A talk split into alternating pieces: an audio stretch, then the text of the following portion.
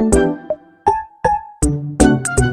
Friends नीरा की नैया is back आपके लिए नई नई कहानियाँ लेके नीरा की नैया हर वीरवार आती रहती है।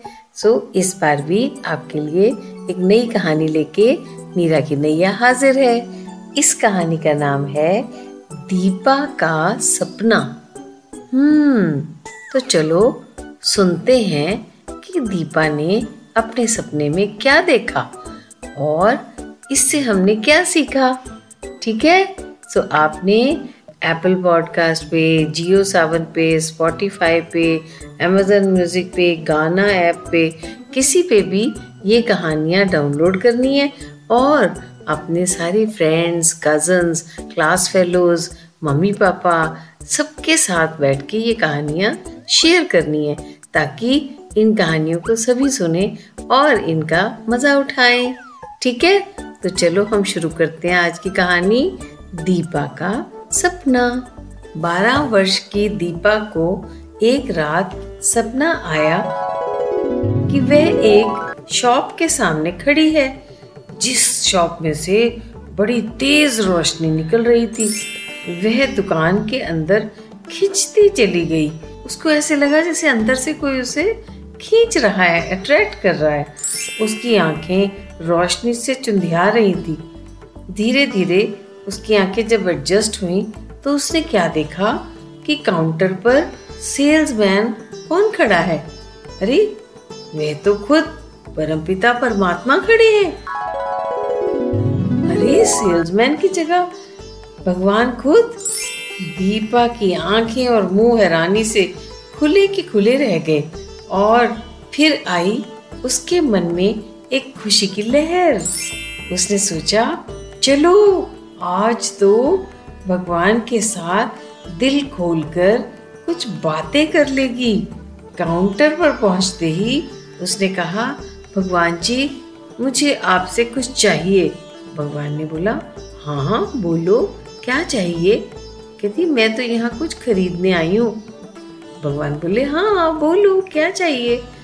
दीपा बोली, मन की शांति, ढेर सारा प्यार और खुशियाँ ही खुशियाँ।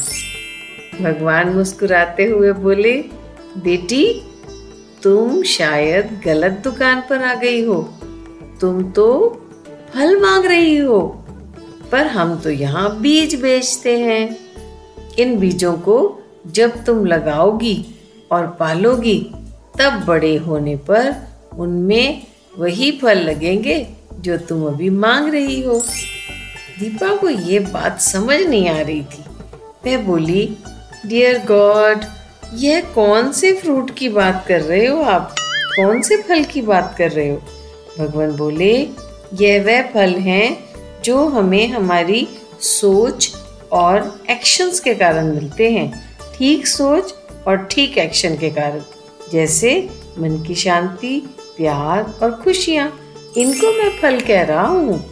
तो भगवान, बीज क्या है आपके पास? भगवान बोले, बेटी, बीज हैं तुम्हारी अच्छी सोच जो किसी के लिए बुरा ना सोचे, किसी का नुकसान ना करे। सबकी तरक्की में अपनी तरक्की सोचे। जब तुम अच्छा सोचोगी तो अच्छा ही करोगी। मतलब तुम्हारे थॉट्स जो हैं, वो अच्छे होंगे तो तुम्हारे एक्शन भी अच्छे होंगे। यही है यहाँ पर मिलने वाले बीजों का राज। हर तरह की अच्छी सोच के बीज। अच्छी सोच से आने वाले अच्छे विचार गुड थॉट्स और उससे करने वाले अच्छे कर्म जो गुड एक्शंस कहलाते हैं, यही है वो बीज। दीपा का मन यह सोचकर खुशी से विभोर हो गया कि ईश्वर ने आज उसे कितनी अच्छी तरह समझाया है।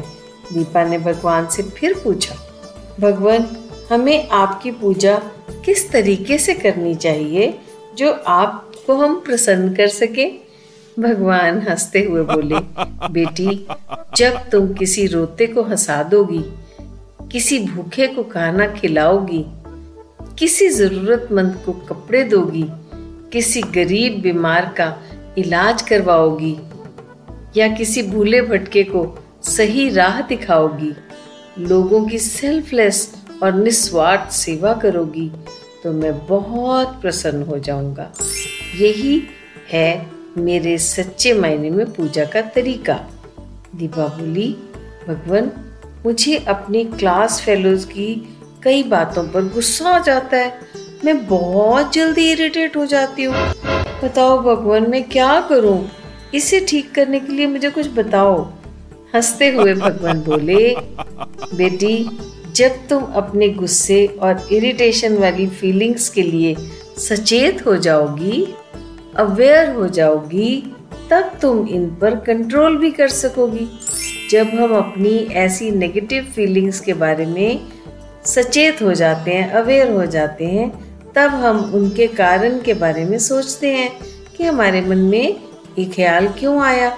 ऐसा सोचने से हमें यह पता चलता है कि सामने वाले ने जो भी किया, वह उसने अपनी सोच के मुताबिक ठीक ही किया, पर हम अपनी सिचुएशन से उसे गलत समझ रहे थे।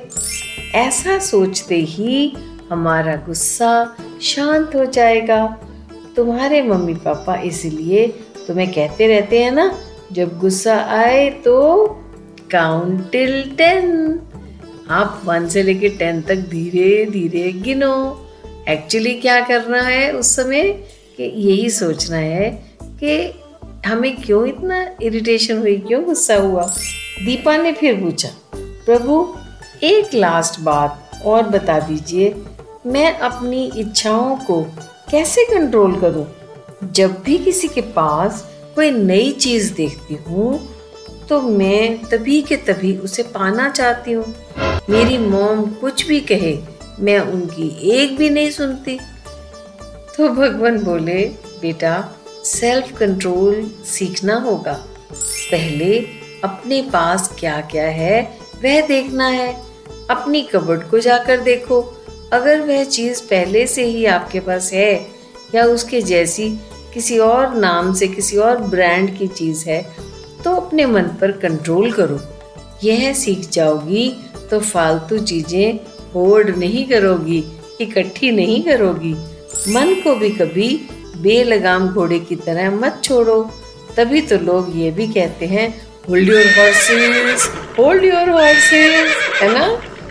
दीपा जब सुबह अलार्म की आवाज़ से उठी तो उसे बहुत हल्का फन महसूस हो रहा था और उसके चेहरे पर एक प्यारी सी मुस्कान और चमक थी।